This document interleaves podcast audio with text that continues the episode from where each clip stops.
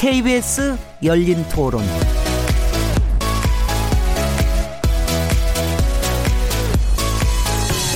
안녕하세요. 묻는다 듣는다 통한다. KBS 열린토론 진행자 시민 김진애입니다.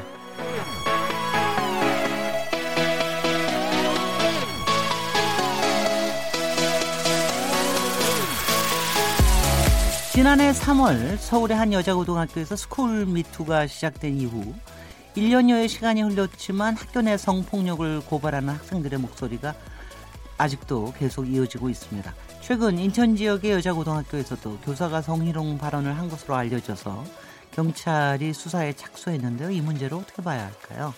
교내 성폭력 문제가 좀처럼 해결되지 못하면서 학생들이 유엔의 스쿨미투 보고서를 제출하고 오는 16일에 대규모 집회를 열겠다고 밝혔는데요. KBS 열린토론 목요일 코너죠. 오늘 키워드 토크에서는 스쿨미투 그리고 서울대 난방 파업이 남긴 우리 사회의 명암에 대해서 이야기 나눠보겠습니다. 2월 14일 KBS 열린토론 지금 시작합니다.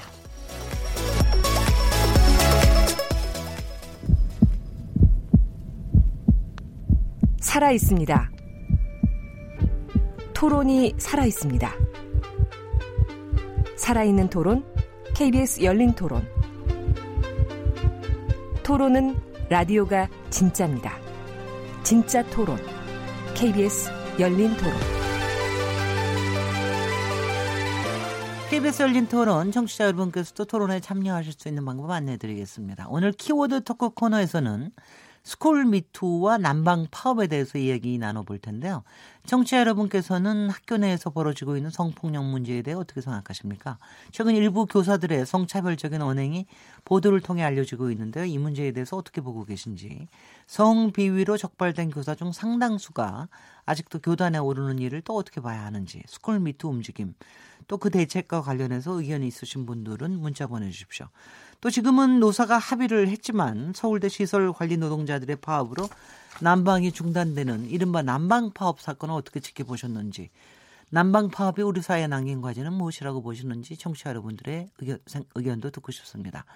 문자는 샤프 9730번으로 참여하실 수 있고요. 단문은 50원, 장문은 100원의 정보 이용료가 붙습니다. KBS 콩 그리고 트위터 계정 KBS 오픈을 통하시면 무료로 참여하실 수 있고요. KBS 열린토론은 매일 새벽 1시에 재방송됩니다. 그리고 팟캐스트로도 언제든 들으실 수 있습니다. 청취자 여러분들의 열띤 참여를 기다립니다. 자, 그럼 KBS 열린토론 목요일 코너죠. 키워드 토크 함께 하실 패널 4분 소개해드리겠습니다. 민변 부회장님이시자 참여연대 정책위원으로 활동하고 계신 김남근 변호사님 나오셨습니다. 네, 안녕하십니까. 김남근 변호사입니다. 한국여성변호사 이사이신 손정혜 변호사님 자리하셨습니다. 안녕하세요. 손정혜입니다. 범죄심리 전문가인 이웅혁 건국대 경찰학과 교수님 나오셨습니다. 예, 반갑습니다. 빅데이터 전문가 최재훈 다음 소프트 이사님 모셨습니다. 네, 반갑습니다. 네, 자, 오늘 나오셔서 감사하고요. 오늘도 또 새로운 키워드인데요. 이제부터 본격적인 토론 출발하겠습니다. KBS 열린 토론. 아, 네, 있죠. 스쿨미투. 저 이제 중3이요. 명찰 확인한다면서 막 같이 만지는데. 맞아요. 머리 쓰담는 거? 좀 기분 나쁘게 그러는 거 좀. 막 어깨 이렇게 어깨동만 돼요. 안 좋아요. 불편해요. 얼마 전에 노원에서 터진 게 제 친구가 나왔던 모교여가지고 친구 다닐 때도 엄청 그랬는데 이제 되게 늦게 터진 거라고 이렇게 말했고 그 선생님이 뭐 약간 인맥이 있어가지고 안 잘리고 그랬다고 하더라고요. 그래서 그런 거 듣고 아 되게 가까운 얘기구나 이렇게 생각했어요. 선생님들도 이런 사회 문제를 통해서 다시 한번 성교육 같은 것을 잘 받았으면 좋겠고 또 학생들도 만약에 그런 피해를 당했을 때 무서워하지 않고 말할 수 있도록 학교에서 적극적으로 지원하는 것도 중요한 것 같아요. 미투를 저희 학교 못하겠어요. 아예. 그냥 이름이 거론되는 게 싫다고 그냥 성폭력 예방운동? 이렇게만 하도록 했어요. 선생님이니까 아무래도 뭐라 못하잖아요. 저희는 대학과 관련돼 있는 거니까. 그러니까 방관하지 말고 선생님도 애초에 하지 못하게 애들끼리 더 나서서 선생님들 말씀드리는 게 맞다고 생각하고. 네. 학생들 목소리인 거 아주 애띤 학생들 목소리인데요. 30여 개 청소년 단체가 이번 토요일 16일에 스쿨미투 대책을 요구하는 집회를 열 예정이라고 합니다. 다들 기억하실 텐데요. 지난해 3월에 서울의 한 여고 학생들이 교실 창문에 접착식 메모지로 미투라는 메시지를 글귀를 붙인 것을 계기로 스쿨미투가 계속 이어져 왔는데요. 지난 1년간 어떤 일이 있어 왔는지 한번 좀 얘기를 들어봐야 되겠습니다. 이웅혁 교수님. 네. 지금 말씀하신 것처럼 이제 스쿨미투가 한국에서 시작된 것이 작년 봄에 한 여고에서 졸업생 한 10여 명이 위원회를 만들어 왔고 졸업생들 96명을 대상으로 해서 실태 조사를 했습니다.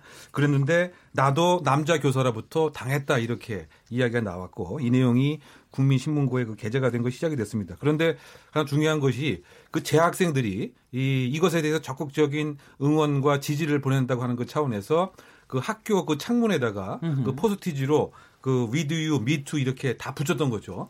그래서 이제 졸업생들도 상당 부분 용기를 얻었다 이런 얘기들이 있었는데요. 이 이후에 우리 학교도 이렇게 당했다라고 하는 것이 한 69곳까지 이제 있었습니다. 서울에 29곳 정도가 됐고요.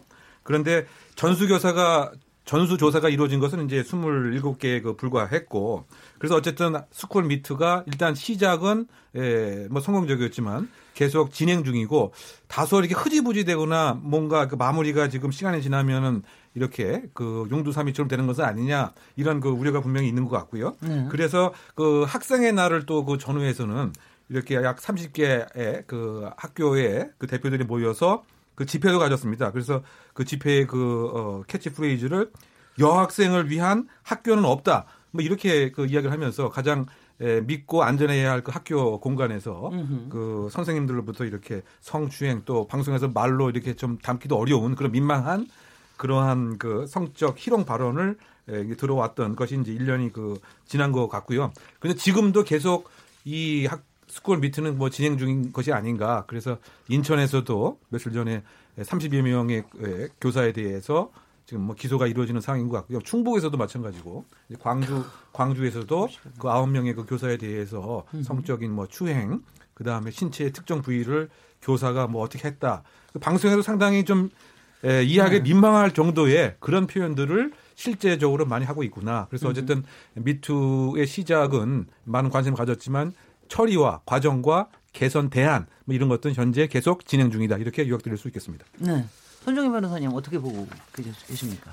심각한 것은 예전부터 계속 되어 왔다고 하는데 축적됐던 분노가 이번에 터졌다라고 생각하고요. 사실은 이 학생 미투의 특이사항은 미성년자들의 목소리라는 겁니다. 사실 성인 여성들도 우리가 처음에 서지영 검사가 미투라는 내용으로 이제 외부에 공개를 했을 때 많은 사람들이 그렇게 검사라는 지위에 있는 사람도 성추행 피해와 2차 가해를 다행해야 하는구나. 미투에 굉장히 용기 있다라고 했는데 그만큼 아이들이라는 미성년자가 용기를 내긴 쉽지 않거든요. 그렇죠. 그런데 미성년자들이 이렇게 목소리를 높일 때는 정말 성인들의 미투보다 한 3배, 4배의 정성으로 우리가 무엇을 이야기하고는 들어봐야 되는데 이 스쿨 미투가 터진 지 시간이 좀 됐거든요. 그런데 우리 사회가 변화됐느냐, 아이들을 더 지켜지고 있느냐, 개선되고 있느냐 이런 거에 대한 의문이 좀 많이 생기는 상황이고요. 저도 여중 여고 다니면서 학창 시절을 지냈는데 그럼 제 주변 사람이나 제 경험을 비춰보면 꼭 학교마다 그런 분들 계셨어요. 있습니다. 떠오르는 사람들이 있거든요. 그때 우리가 어떻게 대처했냐 하면 거의 무방비 상태였죠.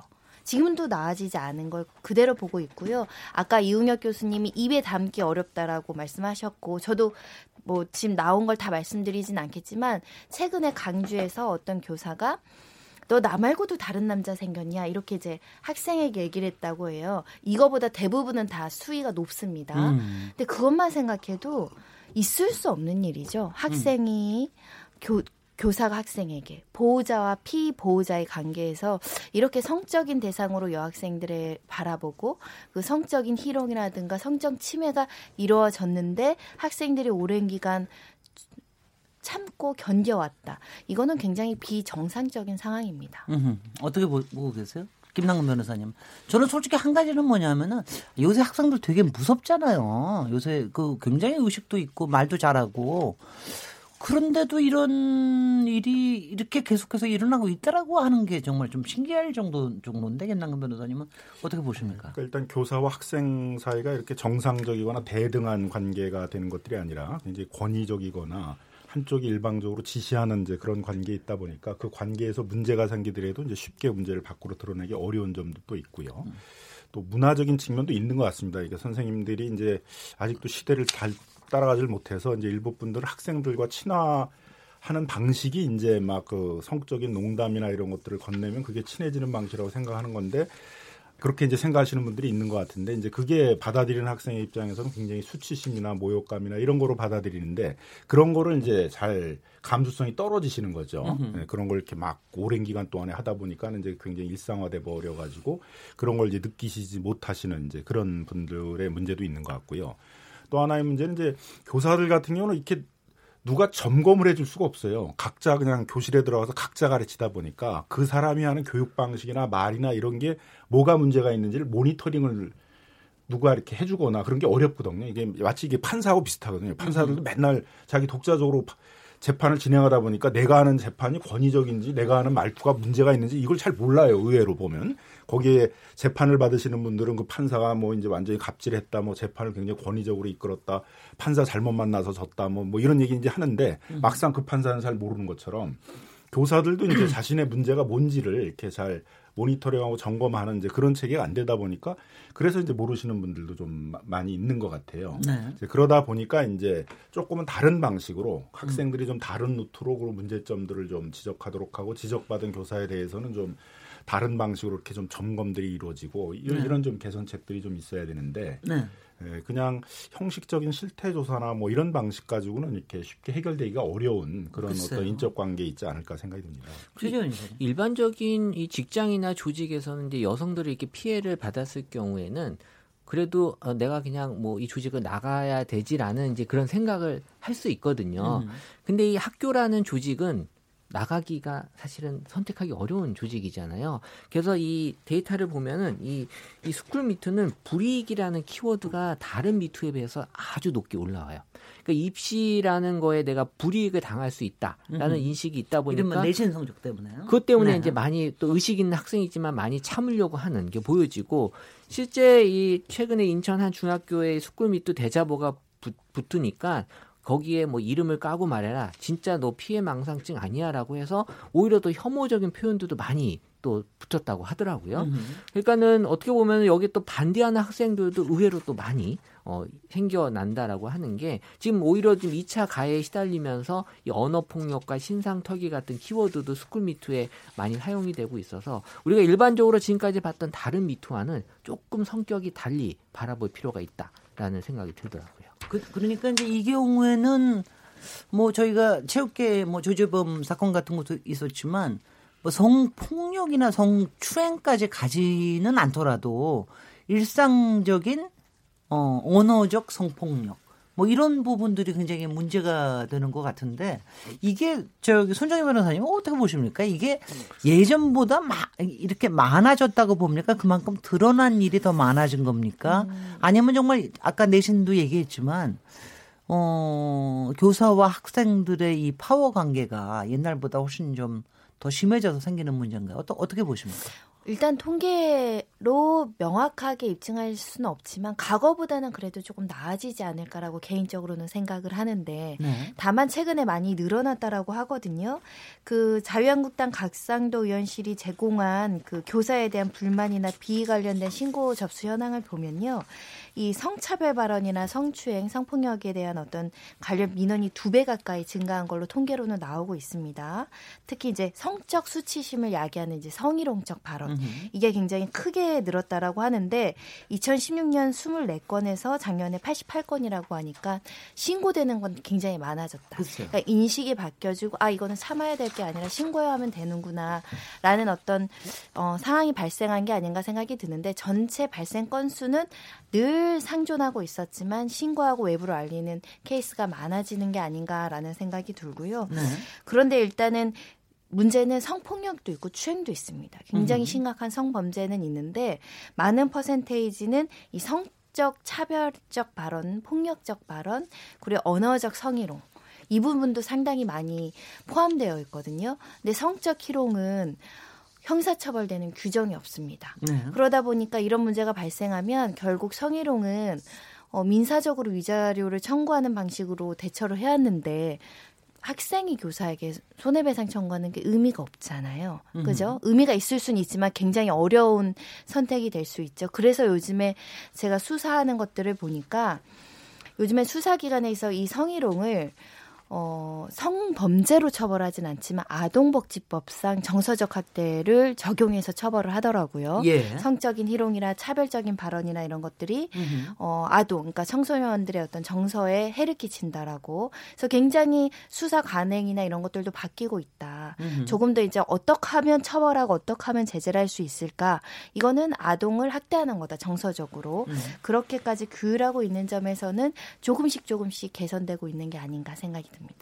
이웅혁 교수님, 네. 이럴 때요, 스쿨미투 할 때 학생들이 이른바 증거라고 할 만한 것들을 가지고 나옵니까? 아니면은 증언들이 굉장히 여러 가지, 어떻게 사실 확인이나 이런 거를 어떻게 하나요?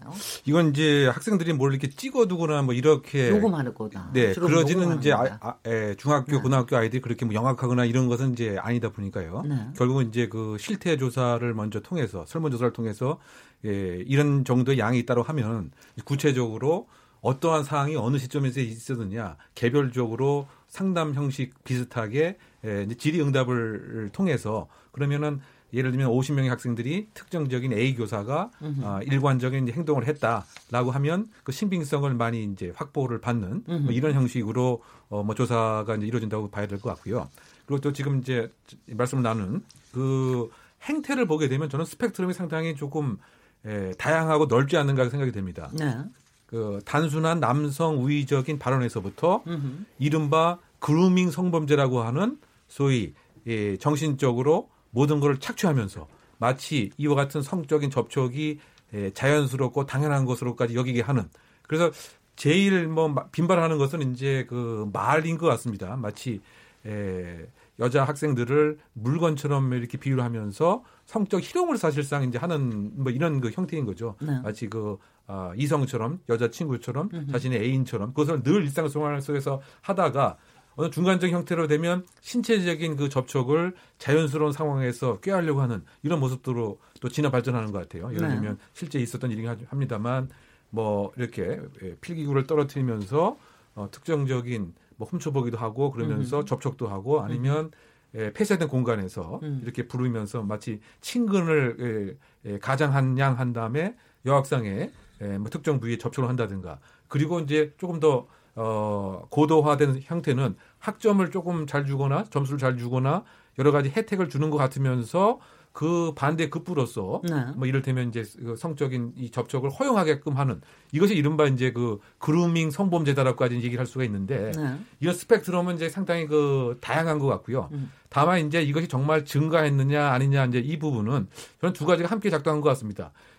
과거에 비해서 실제로 증가한 것도 있고 과거에 알리지 않았던 사항들을 이제는 여러 가지 매체를 통해서 알릴 수 있는 기회와 또 그 청소년들의 의식도 많이 그 변했기 때문에 그렇죠. 저희 가장 신고가 안 되는 범죄가 우리가 어두울 암자를 써서 그 암수율이 높다 이렇게 얘기를 하는데요. 실제로 공식 통계에 이렇게 잡히는 거는 전체의 8%밖에 안 됩니다. 그러니까 92%는 가라앉아 있는 거죠. 네. 암수율이 높은 것인데 그 암수율 높은 것이 점점 해소되는 면도 분명히 그 있는 것 같고요. 네. 또 실제적으로 지금 그 생활기록부와 교사의 권위와 권력이 과거에 비해서 더 직접적이다 되다 보니까 학생들이 그것에 구복할 수밖에 없는 이런 것도 함께 지금 글쎄 분명히 있기는 있는 것 같아요. 두 가지 공존하는 면이 있는 것 같습니다.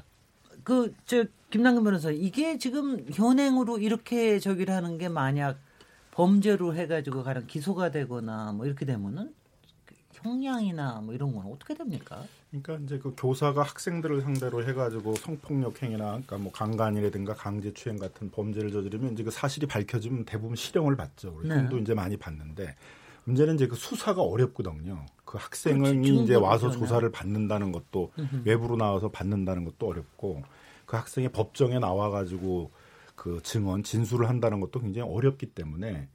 보통은 이제 수사기관에서 수사를 하다가 지지부진하다가 이제 수사가 안 되는 경우들이 이제 상당히 많은 것 같고요.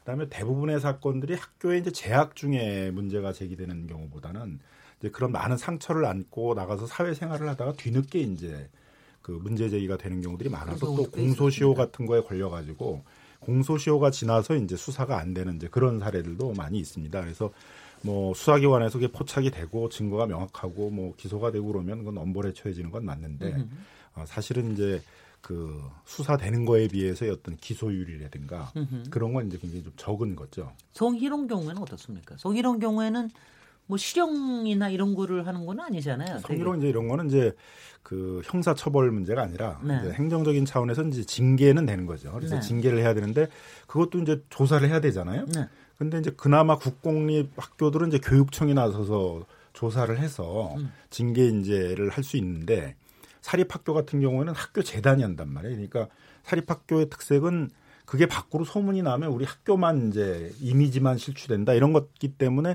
지금까지 사립학교 재단들이 보여주는 모습들은 보면 이 문제를 덮으려고 그러지 문제를 제대로 조사를 해서 문제를 뿌리 뽑으려고 그러지를 않거든요.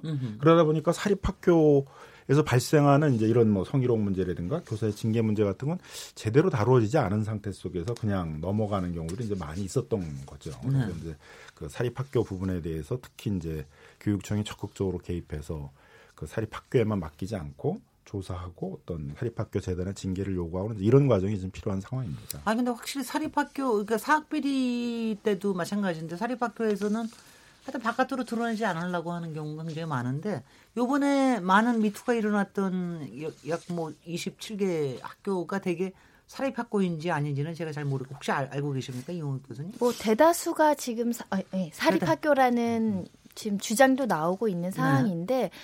인과관계는 추정해 볼 수 있습니다. 왜냐하면 말씀하신 것처럼 국공립에서 이런 일이 발생하면 중징계에 처해질 가능성이 훨씬 더 높은데 네네. 사립학교의 경우에는 중징계를 피할 수 있는 가능성과 징계 이후에 교단에 복귀할 가능성이 높을 수 있거든요. 그렇겠군요. 그런 면에서는 이 범죄에 대한 경각심이라는 건 내가 잘못을 하면 내 직을 완전히 잃을 수도 있다라는 위기가 있으면 사람이 경각심을 가지거든요. 네. 그게 낮을 때는 범죄 예방 효과가 없는데 그런 면에서 국공립과 사립학교의 징계 절차가 거의 동등한 수준으로 이루어져야 된다는 목소리가 높고 교육부도 좀 개선하겠다라고 지금 대책을 제시하고는 있는데 지금 개정하겠다고 하는 것이 교육부에서 관할 교육부가 이렇게 징계를 하라고 권고했는데 미이행하면 1,000만 원 이하의 과태료에 처해질 수 있도록. 이렇게 지금 개선을 한다라고 하고 있는데 1,000만 원의 과태료로 또 문제가 글쎄요. 해결될지는 또 고민을 해봐야 될 것 같습니다. 네, 최재훈 이사님도 따님이 있으시죠? 네네. 아직은 중학생. 어디죠? 중학생이면 이제 상당히. 근데 요새 이제 학생들의 젠더 감수성 예전보다 이제 굉장히 올라간 반면 교사들은 아무래도 좀 뭐 세대도 좀 다르고 이런 점도 있는 것 같은데 어떻게 보고 계세요? 그래서 이 내용 중에는 교사들도 성교육이 필요하다. 라는 얘기가 있어요. 글쎄요. 아니 안 받습니까? 당연히 받는 거 아니에요? 근데 이제 사실 이제 유아 시절부터 이제 성교육을 받고 자라온 이제 현재 청소년들과 달리 이 교사들이 갖고 있는 이 젠더 감수성은 예전에 갖고 있던 생각들을 그대로 이제 유지하고 있다 보니까 네. 바뀌는 거에 대해서 이제 감지를 못하는.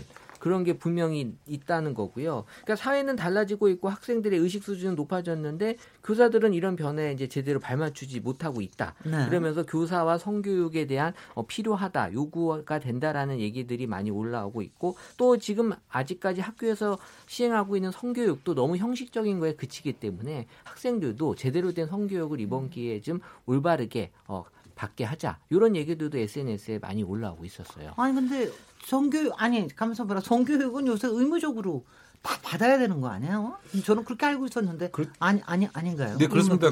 네 맞습니다. 그게 뭐 법정 그 준수 시간 또 예방 그 성교육을 받아야 하는 이제 법정 시간이 있어갖고 이제 의무적으로 이제 받게끔 되어 있죠. 그런데 아마 사립학교에서는 그것도 잘 안 하는지도 모르겠네요. 예, 그리고 하고 있다고 하더라도 그 내용 자체가 다분히 이제 이제 형식적이다 보니까 그것이 교육 자체가 행동 자체를 영향을 주는데 실효할 수 있는 것은 좀 더 한계가 이제 있는 것이 아닌가 생각이 되고요. 네. 결국은 이제 이게 보게 되면 학교 공간이 상당히 그 폐쇄적이고 권위적인 공간이 되는 학교일수록 이런 것이 더 빈발할 수 있는 상황으로 되는 것 같습니다. 왜냐하면 아까 그 김 변호사님 잠깐 이제 말씀하신 것처럼 그 교사들께서 단독적인 행동과 활동과 언급을 하는 경우가 많이 있기 때문에 주변에서 이것을 제지할 수 있는 이런 분위기가 형성되어 있지 않으면, 즉 이것이 성추행이고 성적인 편견이다라고 하는 것을 내부적으로 뭔가 외부를 향해서 발산할 수 있는 내부 고발 문화가 이제 없는 한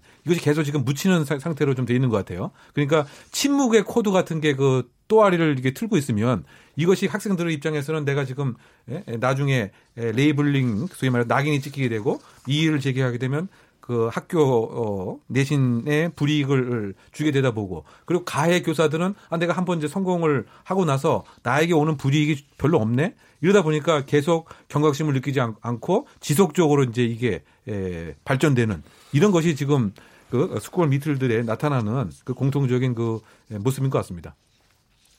여기 스쿨 미틀 첫 사례라고 꼽히는 서울 용화여고에서 교사, 가해 의혹을 받고 있는 교사의 한 200명 학생들이 가해자로 지목을 했다고 그러는데, 그래서 징계를 했는데 이 징계를 취소했다면서요. 그러니까 도대체 어떻게 된 겁니까? 징계 무효 처리가 일단은 됐는데. 검찰에서 불기소 처분 나온 게 더 충격적인데, 네. 두 가지 문제점이 있었던 것 같습니다. 일단 부실 수사 논란이 지금 이야기되고 있고, 징계 절차에서도 이 파면 결정이 취소된 것이 원인이 내용상의 하자가 아니라 절차상의 하자가 있었다는 거예요. 징계 절차에는 이런 절차를 적법하게 거쳐야 되는데 그 절차를 숙지하지 못해서 일부 하자가 발생해서 취소를 했다고 하니까요. 이건 다시 징계 절차를 하자를 극복해서 징계 절차를 시행하면 되는데, 중요한 건 내용 상의 문제입니다. 검찰에서 불기소 처분한 이유를 들어보니까 피해자들에서 1차 조사 정도만 이루어졌던 것 같은데, 조사라는 게 성폭력 사실을 명확하게 입증하는 것이 굉장히 많은 공이 필요한 수사거든요. 근데 좀 부족했던 것 같고, 검찰에서 다시 조사를 하려고 했지만 피해자들이 2차 조사, 3차 조사에 이렇게 적극적으로 협조하거나 용기를 더 많이 내지는 못하는 상황이어서 이 1차 진술만으로는 기소하기에 증거가 부족하다라고 지금 검찰이 봤거든요.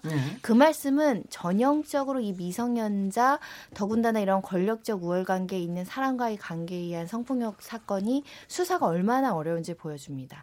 아이들이 1차적으로는 아주 200명 중에도 일부만 나와서 조사를 받았을 거예요. 그것도 굉장한 용기가 필요했을 거고, 아마 학부모들도 굉장히 말렸을 겁니다. 그리고 하면은 너 미래에 뭐 기록에도 남고 너 안 좋다고 하지 말라, 이거 뭐를 위해서 하느냐라면 반대하는 부모들도 있었을 거고 추정하는 거지만, 그 아이 자체도 굉장히 두려웠을 겁니다. 자기가 어떻게 보면 개인과 상대로 싸우는 게 아니라 학교로 상대로 싸우는 느낌도 들고, 동급생 사이에서도 소문이 날 것도 우려스럽고, 괜히 말 잘못해서 불미스러운 일에 또 연루될까 봐 걱정이 되고, 딴 선생님들한테 미움받는 것도 겁나고, 수만 가지의 고민을 했을 건데 그래도 용기 내서 1차 조사를 받은 학생들이 있었던 것 같은데, 지금 뭐 자세한 내용은 나오지 않지만 예를 들면 어떤 학생이 이런 걸 어려워하더라고요. 그러니까 언제, 어떻게, 몇 분간 어디를 구체적으로 묘사를 해야 되는데 그게 이제 아이들이 너무 힘든 거예요. 괴로운 기억이기도 하지만 오래된 기억이라서 구체적으로 진술하는 거에 좀 어려움을 겪지 않았을까 생각이 드는데, 특히 피해자가 다수일수록 좀 약간 이 수사가 잘 안 이루어지는 경향이 있어요. 나 아니어도 저 친구가 진술을 하겠지 뭐 이런 것도 있고요. 어찌됐든 증거 부족으로 불충분히 나온 상황입니다. 그 교원 징계위원회라는 게 있는데 이 남성 위원들로만 채워지는 관행이 지금 있다는 거죠. 또 무슨 얘기예요? 그러니까 이제 이런 징계를 하는 그 위원회에 여성 위원들이 좀 어느 정도 있어야 되는데, 남성 위원들 위주로만 되어 있으면 사실 이게 제대로 된 처벌이 이루어지기 어려운. 이게 학내에 있는 걸 얘기하시는 겁니까? 아니, 교원 징계위원회라는 게 그 따로 교육위원회 안에 있는 거예요? 네, 그런 걸로 알고 있는데요. 추천했는데 이제 예전엔 그랬는데 이제 요즘은 특히 이제 여성 변호사님들이나 이제 이런 분들이 많이 추천을 받아가지고 들어가서 조금 이제 하고 있기 때문에 이제 많이 개선은 되고 있습니다. 그래서 이제 60% 넘게 이 징계위원회가 한쪽 성으로만 구성되지 않게. 이런 방안들을 지금 추진하는 게 추진 중이긴 한데 이런 것들이 이제 우리가 이제 여성에 대한 목소리를 많이 듣긴 하지만 실제로 이제 정책이나 제도, 처벌은 할 때는 여기서 여성의 목소리가 나타나지 않는다라는 얘기들도 여기서 나타나는 거죠. 예, 정말 그래서 조금 요새는 나아졌습니까? 그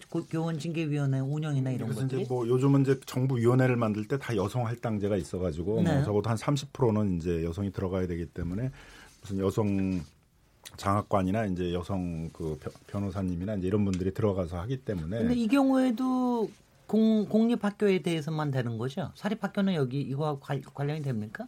사립학교도 이제 사립학교에서 징계를 받으면 이제 그 구제를 받는 자가 교원심사 소청위원회를 이제 거쳐가야 되는데 징계를 받고 교원심사 이제 소청위원회를 받을 때 거기서 이제 많이 징계가 이제 감경된다는 지적이잖아요. 근데 그 감경되는 이유가 이제 다 남성 중심으로만 돼 있기 때문에 그렇다는 건데 이제 최근에는 이제 여성 할당제에서 여성 위원들이 많이 들어가 계시기 때문에 뭐 그것 때문에 이렇게 뭐 감경된다 이제 이런 것은 이제 아닐 거고요. 네. 근데 어쨌든 이제 이 그 성폭력 문제, 뭐 성희롱 문제 이거의 어려움이 이제 그 증거를 확보한다는 게 이제 굉장히 어려움이 좀 있습니다. 그러니까 시기가 이제 상당히 지난 시점에 이루어지는 게 대부분인데다가 또 진술을 갖고 해야 되는데 그 우리 이제 형사소송법 절차에서 이제 진술 증거는 증거 능력이 없거든요. 그 진술한 사람이 법정에 나와서 내가 이런 진술했습니다라고 판사 앞에서 해야만 증거 능력이 생기기 때문에 녹음도 안 되고요.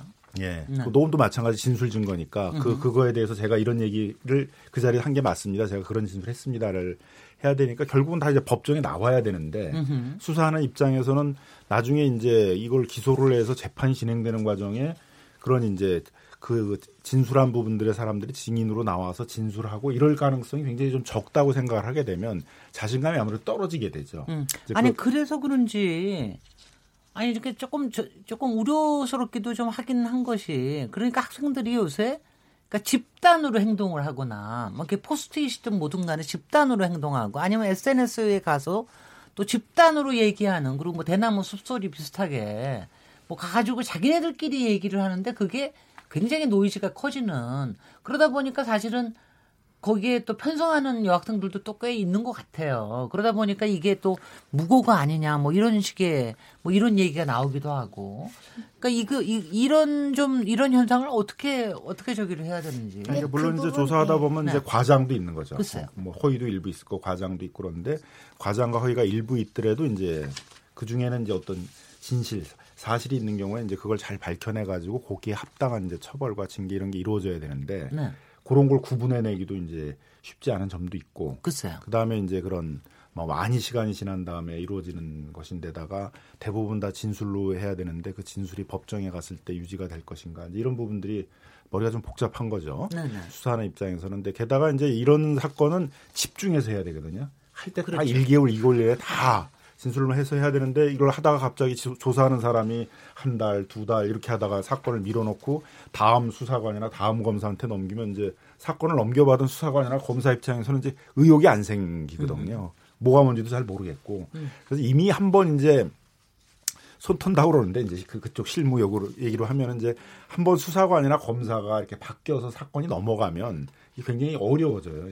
이런 부분들이. 근데 저희가 이런 문제에 봉착했을 때 다수의 편승에서 약간 과장되게 개인적인 이익을 취득하려는 사람을 걱정할 게 아니라 왜 이 사람들이 개인의 목소리로 용기 있게 나오지 않고 다수에 편승해야 되는 구조인가.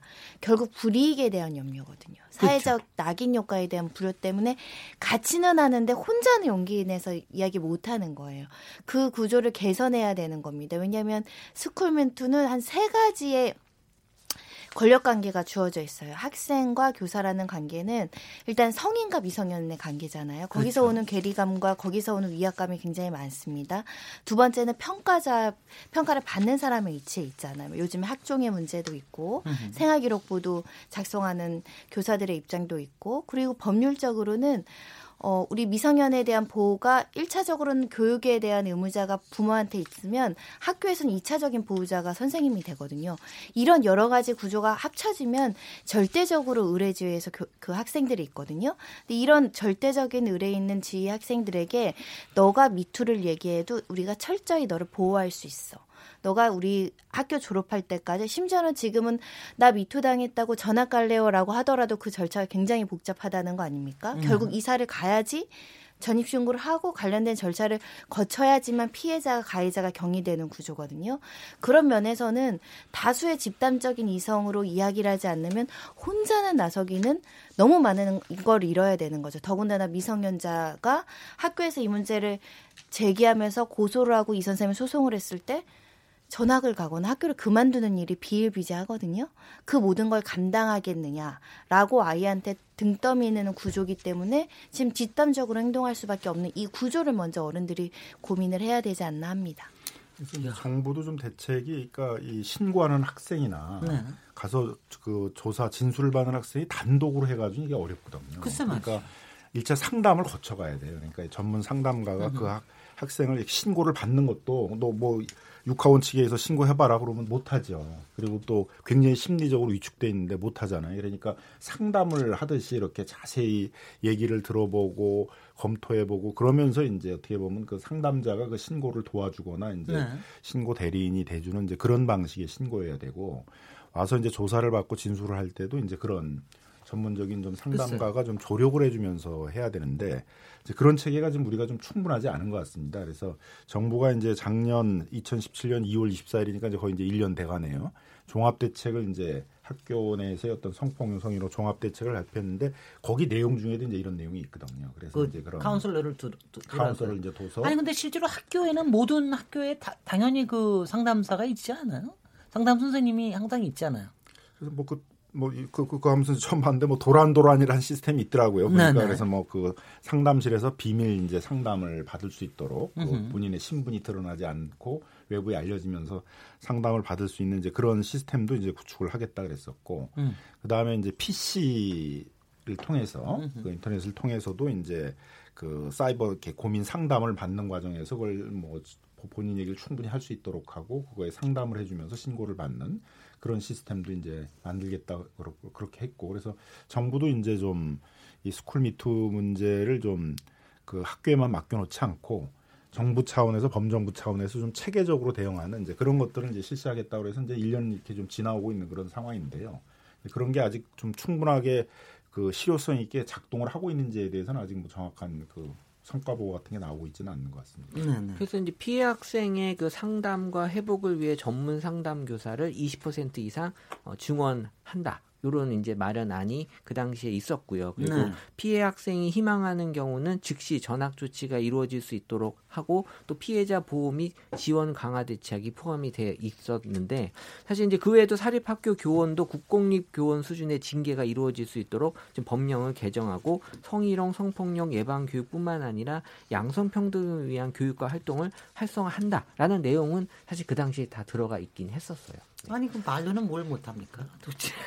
근데 지금 현장에서 그런 게 어느 만큼 돼 있는지. 그렇죠. 그러니까 네. 이제 지금 만약에 징계를 한다고 해도 경징계로 대부분 이제 이루어지고 성적인 비행이 있는 사람이 사실은 좀 퇴출이 될 것이 가장 눈에 안 보여야죠. 예, 그래야 되는데 지금 한 통계에 의하면 거의 대부분 다 돌아온다는 얘기죠. 글쎄요. 한 통계를 봤더니 그 5년간 약 600여 명의 그 교사가 이제 징계를 그 받았는데 여기에 예, 파면 처분을 이제 그 받은 사람은 그리 많지가 않다는 겁니다. 그러니까 약 40%는 다시 그 복귀를 해서 그러니까 뭐 정직 뭐 3개월 이런 거 같은 겁니까? 그것이 대부분인 거죠. 네. 그러니까 다시 이제 이게 그 성적인 관념 같은 것은 이 개선 교화되는데 좀 여러 가지 교육이 좀 필요한 건데요. 그런 재범 방지 교육 같은 것이. 근데 그것도 없이 그대로 이제 다시 복귀를 이제 하다 보니까 기존에 있었던 그 학생들을 하나의 성적인 물건으로서 아마 이렇게 생각을 하기 때문에 이런 그 추행 그다음에 언어도 가능한 것인데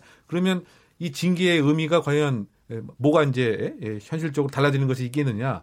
그래서 그 학생들이 이렇게 집회하고 그랬을 때 학교는 달라지는 것이 하나도 없다. 이렇게 그 주장하는 것도 우리가 이제 어른 입장에서는 귀를 좀 기울여야 되는 거죠. 그럴 것 같아요. 네. 그러니까 지금 뭐 봉급 뭐 한 달 뭐 예를 들어서 뭐 적게 받고 그다음에 기존에 갖고 있던 이런 그 성적인 그런 왜곡된 상상 이런 것을 그대로 갖고 있는 상태에서 오게 되면 그 다음에 애들이 또 다시 이제 제2차, 제3차 피해자화가 되기 때문에 정말 엄격한 원 스트라이크 아웃제라든가 뭔가 정말 이와 같은 것을 확 바꿀 수 있는 이런 그 강한 뭐 처벌 징계가 있지 않는 한 사실 그 현장에서의 그 안전한 학교 공간에서의 안전한 그 아이들에 대한 보호도 사실 조금 그 책상 속에서 얘기가 아닌가 이런. 비판적 시각이 좀 있어요. 네. 근데 그 혹시 최재훈 이사님 아까 무슨 이제 뭐 도란도란 시스템이든가 뭐 PC에서 이렇게 하다 학생들이 혼자서는 못 하겠으니까 이렇게 같이 얘기를 해가지고 뭔가 여론을 만들어내는 거 아니에요. 그래서 근데 그렇게 되는 시스템이 공적으로 일어나는 경우가 있어요. 아니면 지금 사적으로 어디에서 막 그런 것도 일어나고 있습니까? 지금은 이제 공적으로 일어나고 있지는 않고요. 이제 SNS가 일단 이제 시발점이 돼서 얘기를 하는데 사실 그러니까 카카오, 카톡 같은 거요? 아니면 뭐 트위터 같은 경우에 이제 이런 그 이제 태깅이라 그러죠. 이제 샵 태그 붙여서 여러 가지 뭐 스쿨 미투 이런 이 키워드들로 많이 동참을 하고 있는데 이 SNS가 지금은 익명이 아니에요, 사실. 거의 추적이 가능하더라고요. 그렇기 때문에 이 스쿨 미투 특성상 대놓고 자기 얘기를 쓰기가 어려운 구조로 돼 있어서 그래서 오히려 사실 이게 어느 순간에 정점에 이르지 못하고 계속해서 다른 쪽으로 이게 얘기가 지금 돌고 돌 수밖에 없는 그래서 SNS에서 이쪽으로 그렇게 크게 활발하게 얘기들이 공유가 되고 있지 못하는 상황이죠.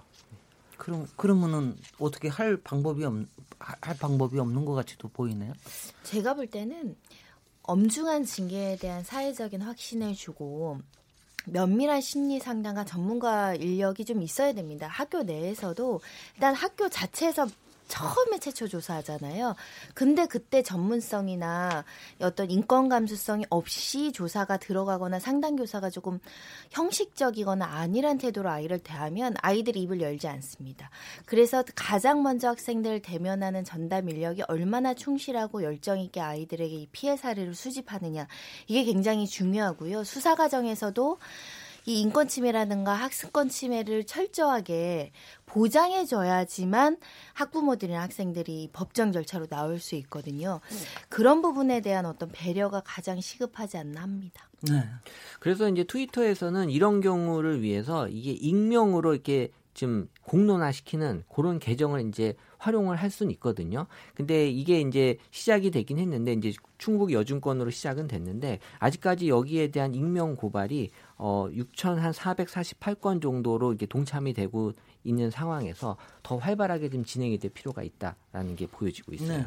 지금 제가 저 패널들 말씀하시는 그 사이를 빌어서 제가 트위터 들어가가지고 스쿨 미투를 쳐봤습니다. 엄청난 게 있군요. 정말 엄청난 게 있는데 그중에 하나 제가 지금 막 발견한 게 청소년 페미니즘 모임의 한 대표가 유엔에 가가지고서는 여기 가서 스쿨미투 보고서를 제출했다. 뭐 이렇게 얘기를 했는데 지난해 11월 달에 아동관리위원회에다 스쿨미투를 여기다가 제출을 했다라고 얘기를 하는데 아니 여기도 회원 대부분이 청소년이래요. 그래서 한 달 회비를 걷어봤자 고작 5만 원인 조그만 단체라는데 그래서 여기서 여러 가지 해가지고 이런 일을 하고 있는 데가 있는데 학생들이 스스로 자구책을 찾기라고 하는 거는 굉장히 정말 어려울 것 같군요. 그러니까 지금으로 봐서는 학교에서 그 상담 시스템을 카운슬링 시스템을 해가지고서는 이제 거기서 공식적으로 이걸 나올 수 있게 그리고 보호받는 환경 속에서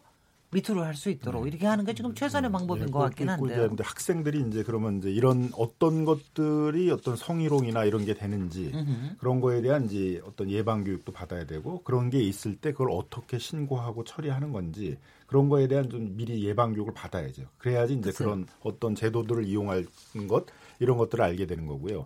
또 반대로 교사에 대해서는 이제 어떤 것들이 성희롱이 되고 어떻게 징계를 받게 되는 것인지 그런 거를 이제 좀 이 사건의 유형별로 만들어 가지고 그런 좀 구체적인 사례를 가지고 교사들에게 어떤 성예방 교육 같은 것들을 좀 시킬 필요가 있는 거죠. 그러면 이제 본인들 스스로가 이제 조심을 할 수 있게 되고 또 학생들 같은 경우도 이제 이런 문제가 발생하게 되면 어떤 절차를 통해서 문제를 해결할 수 있는지에 대한 좀 이해가 있으니까 그런 제도들을 활용하는 이제 능력 같은 것들이 이제 많이 좀 늘어날 수가 있겠죠. 아마 그런 일들 같은 게 이번 16일 날 그 청소년 단체에서 막 여러 가지 제안들이 쏟아질 것 같은데 그 중에 하나가 좀 전수 조사를 해달라. 일단 이런 요구들이 있는 것 같은데 저 교육부나 이런 데서는 사실 그게 쉽지가 않으니까 교육청에서는 그냥 표본 조사만 하겠다. 뭐 이렇게 얘기를 하는 것 같은데 이 전수 조사하면 무슨 효과가 나타날 수 있을까요? 이웅혁. 왜냐하면 그 뭐 통계학적으로 그 봐도 사실은 뭐 이렇게 샘플링을 해서 전체를 다 표방해서 그 이론적으로 뭐 이렇게 통계학적으로 추론을 해서 몇 퍼센트 되겠다 이렇게 할 수는 있지만 근데 중요한 것은 내가 다니는 그 학교가 만약에 조사의 대상이 아니라고 한다면 사실상은 거기에서 이제 성적인 피해를 받았는데 그러면 그 학교는 그냥 빠져나가는 이런 모양새가 되지 않겠습니까? 그래서 네. 학생들이 그 요구하는 것은 소위 말해서 그럴 수도 있겠군요. 예, 숨겨진 것을 네. 좀 찾아내는 것이 우리가 좀 바라는 것인데 네. 몇 학교에만 뭐 대표적으로 샘플링을 하는 것이 그게 무슨 의미가 있겠느냐? 직접적인 그 억지 효과와 정말 지금까지 예, 제도권 폐쇄적 제도권에서 밝혀지지 않았던 것을 좀 찾아내서 이 경각심을 분명히 그 일으켜 달라라고 하는 것이 아마 학생들의 그 얘기인 것 같습니다.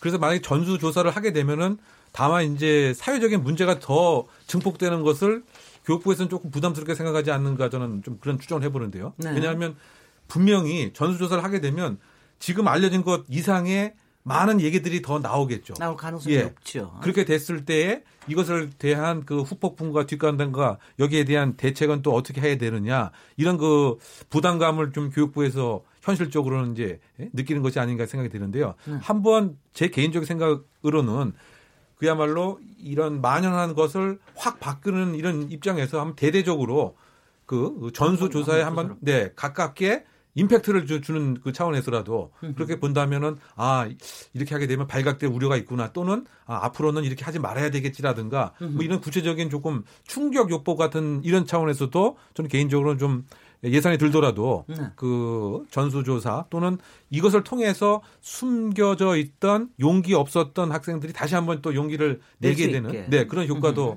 생각해 볼 수 있을 것 같습니다. 아, 그건 충분히 필요할 것 같아요. 제가 이걸 자료를 보다 보니까 이런 게 어느 교원단체가 학생들의 훈육을 하려고 그러면 신체 접촉이 불가피할 때가 있기 때문에 신체 접촉 매뉴얼을 만들어 달라 이렇게 요구를 하기도 했다고 그러는데 이런 건 어떻게 보세요? 선생님 변호사님? 좀 뭐라고 해야 될까? 좀 무책임한 주장이 아닐까 싶습니다. 그러니까 네. 교육 현장에 있으면 아이들을 가르치기 위해선 신체 접촉이 있을 수 있죠. 그에 대한 기준이라는 건 사실 사회 기준과 우리 합리적인 기준으로 교사들이 판단할 수 있는 겁니다. 어느 정도로 신체 접촉했을 때 이게 상대방에게 불쾌감과 수치심을 줄 수 있느냐. 이게 정당한 어떤 교육의 일환이냐. 이거는 사실 스스로도 자구책으로 기준을 세울 수 있음에도 불구하고 이렇게 매뉴얼을 까지 만들어 달라는 요구는 혹여라도 이제 애매모호한 상황에서 억울하게 이게 신체 접촉이 교육상의 목적이었는데 성범죄로 이제 둔갑이 돼서 무고고 당할까봐 이렇게 염려하시는 측면이 크지 않을까 싶은데 이 부분은 사실은 그 내부에서 자구책으로 스스로들의 어떤 기준이라든가 윤리의식이라든가 이걸 고치하시는 게 바람직하지 신체 접촉 매뉴얼은 이 단어 자체가 주는 부정적인 효과가 굉장히 크죠. 글쎄요. 그리고 또 한편에서는 아마 김남근 변호사는 잘 아실 것 같은데 우리나라에도 학생인권법을 만들어야 된다. 뭐 이런 얘기가 이전부터 있었는데 그 교육감이 좀 진보적 교육감이 이런 거 한다고 그랬다가 못하시고 그러기도 했죠. 이런 부분에 대해서 어떻게 생각하십니까? 결국은 이제 법으로 못하니까 인권 조례를 이제 만들었던 네. 건데요. 그래서 인권 조례가 만들어져 있는 교육청도 있고 이제 없는 교육청도 있고 이렇게 좀 되어 있습니다. 이제 그 지금 신체 접촉 매뉴얼을 만들어달라고 했던 이제 그 교원 단체는 이제 예전에도 이제 체벌 문제가 됐을 때도 네, 체벌이 이제 체벌. 교육에 필요한데 그 체벌의 기준 같은 걸 만들자 뭐 그런 이제 얘기들을 좀 하신 적이 있었고 하는데 이제 뭐 물론 이제 교사들 입장에서 이제 우리가 교사들을 위한 이익 단체니까 뭐 교사들 입장에서의 어떤 그런 걸 만들자라는 이제 주장을 뭐 하시는 거는 뭐 좋겠다고 이제 생각을 하는데 이제. 그냥 그 교사들의 입장만을 대변하는 것보다 이제 그거와 또 교육이라는 건 이제 공적인 측면이 있는 거니까 이제 그런 것들을 좀 같이 좀 조화를 시켜서 이렇게 좀 문제를 해결하는 쪽으로 해야 되는데 이제 이게 자꾸 교사들이 어떤 이 방어만을 위한 이제 문제 제기를 하게 되게 되면 오히려 이제 효과는 더 반대가 되잖아요. 그러니까 질타를 받는 그런 문제가 생기니까 좀 뭐 그런 방식이었으면 좋지 않을까 좀 생각이 더 들고요. 네. 그래서 이제 결국은 이제 이 문제를 교사 단체나 교사의 어떤 교사들의 논의만을 통해서 기준을 만들 수는 이제 없는 거고요. 그러니까 결국 이제 국가가 한정적으로 좀 개입해서 기준들을 네. 좀 만들어내는 게 좀 필요하지 않을까 생각이 들어서요. 네. 이제 그런 점에서는 이제 뭐 작년 2월달에 있었던 이제 그런 종합 대책 같은 것들은 뭐 꼭 필요했던 것이라고 생각이 드는데, 네. 그게 이제 어떻게 현장에서 좀 정착을 하고 있는지에 대한 실태 조사를 좀 해서 네. 좀 한번 발표를 해보고, 네. 그 다음에 이제 그 부분에서 부족한 부분들을 계속 좀 보완해 나가는 그런 작업이 필요할 것 같습니다. 네, 이쯤에서 우리 문자들이 굉장히 많이 들어와 있는데 여기 문자에 몇 개 청취를 해보도록 하겠습니다. 정희진 문자 캐스터. 네, 안녕하십니까. 문자캐스터 정희진입니다. KBS 열린토론 키워드 토크. 첫 번째 키워드는 스쿨미투인데요. 청취자 여러분들이 보내주신 문자 소개해드리도록 하겠습니다. 네, 먼저 휴대전화 끝자리 2536번 쓰시는 분. 고등학교 1학년 자녀를 둔 학부모입니다. 현 교육체계에서는 학내 성폭력이 있어도 학생과 부모가 자퇴할 각오가 아니라면 문제 제기를 하기 힘듭니다. 성추행 당하고도 성적, 평가, 불이익이 두려워서 아무 말도 못해요. 또 동료 교사들이 가해 교사를 감싸는 일이 많아서 피해 규명도 쉽지가 않습니다. 저는 교사의 평가권을 제한해야 한다고 생각합니다. 콩으로 의견 주신 안현문 청취자. 저는 성희롱과 농담을 제대로 구분 없이 써온 사회 전반에 문제가 있다고 생각합니다. 교육 현장도 크게 다르지 않을 겁니다. 라는 의견 주셨고요. 박인숙 청취자. 교사들도 양성평등 교육을 필수적으로 받고 있는데 스쿨미투가 빈번히 일어나는 이유는 뭘까요? 자체 연수가 문제일까요? 좀 더 전문성 있는 교육이 필요합니다. 김정학 청취자입니다. 배움의 현장이 이렇게 엉터리처럼 운영돼 왔다니 답답합니다. 교육 시스템과 문제교사 처벌을 제대로 해야 합니다. 셀프 징계하는 일이 없도록 해야 합니다. 봐줘선 안 돼요. 휴대전화 끝자리 6290번 쓰시는 분. 학내 성폭행 문제를 공론화하다 보면 학생과 교사가 시시비비를 가리는 게 아니라 학부모와 학교가 싸우게 됩니다. 그 사이에서 학생의 삶이 흔들리는 일이 빈번하니 참고 지나가는 경우가 많아요. 마지막 휴대전화 끝자리 3699번 쓰시는 분. 선진국에서는 성범죄에 대해서는 이유를 불문하고 엄격히 처벌하는데 우리는 반대입니다. 우리는 성범죄에 대해 유독 관대한 것 같습니다. 라고 해주셨네요. 네, KBS 열린토론, 지금 방송을 듣고 계신 청취자 모두가 시민 논객입니다. 계속해서 참여를 원하시는 분들은 샵 9730으로 문자 보내주세요. 단문은 50원, 장문은 100원의 정보 이용료가 붙습니다. KBS 콩, 트위터 계정 KBS 오픈을 통해서도 무료로 참여하실 수 있습니다. 청취자 여러분들의 날카로운 시선과 의견 기다립니다. 지금까지 문자캐스터 정희진이었습니다. 예, 오늘 학부모들이 굉장히 착잡한 생각을 하시는 분들이 굉장히 많으신 것 같습니다. 그럼 마지막으로 또 한 말씀씩 정부도 그렇고 학교에서 이거 무엇을 해야 될지 대책에 대한 거를 한번 얘기를 좀 해봐 주시죠. 이웅혁 교수님. 네, 결국은 이제 이 침묵을 강요하는 이런 학교의 폐쇄적인 문화 자체가 이 미투를 지금까지 성장시켰던 자양분이 아닌가 이제 이런 생각이 많이 듭니다. 글쎄요. 청취자의 의견도 이제 그러신 것 같고요. 결국은 나에게 학교 생활에 불이익이 올 것 같은 교사의 막강한 권한 때문에 차라리 자퇴를 강요하고 참고 가는 것이 낫다고 하는 것이 합리적인 결정이다. 이제 이런 입장이 되니까 제가 생각할 때는 이 분위기를 결국 확 바꾸기 위해서는 용기 있는 그 학생들이 다 전체가 돼서 조금이라도 의혹이 되는 성희롱이라든가 성추행에 관해서는 바로바로 그 외부에 알리고 바로바로 고발을 하는 이런 그 대폭적인 그 학교 내의 그 문화 개혁 같은 거 이런 것이 꼭 좀 필요하지 않는가 이렇게 생각이 되고요. 네. 그러기 위해서는 아까 그 신체 접촉 매뉴얼 같은 건 조금 냉소적이고 저항적인 모습이긴 합니다만 어느 정도의 틀 같은 것도 계속 그 반복적으로 학교 내에서 교사와 또 학생들에게 알려줌으로써 예를 들면 심지어 대학 같은 경우는 그 한 룰이 되어 있지 않습니까? 외국 대학 같은 경우는 남자 교수와 여자 학생이 한 연구실에 있었을 때 항상 예를 들면 문을 꼭 열어놓는다든가 이런 하나의 작은 그런 매뉴얼 같은 거는 어느 정도 이것을 사전에 막을 수 있는 예방 방안도 분명히 되는 것이기 때문에 네. 그래서 결국은 예방 방안과 더불어서 전체가 침묵하고 그냥 지나가지 말고 바깥으로 알리는 내부 고발 문화 이런 그 대안을 꼭 설정해야 되지 않나 생각해 봅니다. 그러니까 신체 접촉인 게 아니라 말하자면 일종의 코드를 만드는 그렇죠. 거죠. 몇 가지의 코드를 만들면 이런 거는 해서는 꼭 안 되는구나. 이런 몇 가지의 기준들을 만들어낼 수는 있을 것도 같다는 생각도 드는데요. 손정혜 변호사님. 일단은 가장 중요한 게 성차별과 성적인 희롱이 이제 교육 환경에서 문제될 때 아이들이 적극적으로 대처할 수 있으려면은 일단은 이 부분에 대해서 지속적인 정기 감사. 우리가 국가기관이나 중요 기업이나 다 감사를 받아오잖아요. 주기적으로. 그러니까 문제 터졌을 때 이렇게 전수조사하자, 표본조사하지 말고 정기적으로 이것을 이야기할 수 있는 기회를 아이들한테 주는 것이 굉장히 도움이 될 것이라고 생각하고요. 이 성희롱의 문제, 말로 이렇게 공격하는 거에 대해서 우리가 좀 관대한 부분이 있거든요.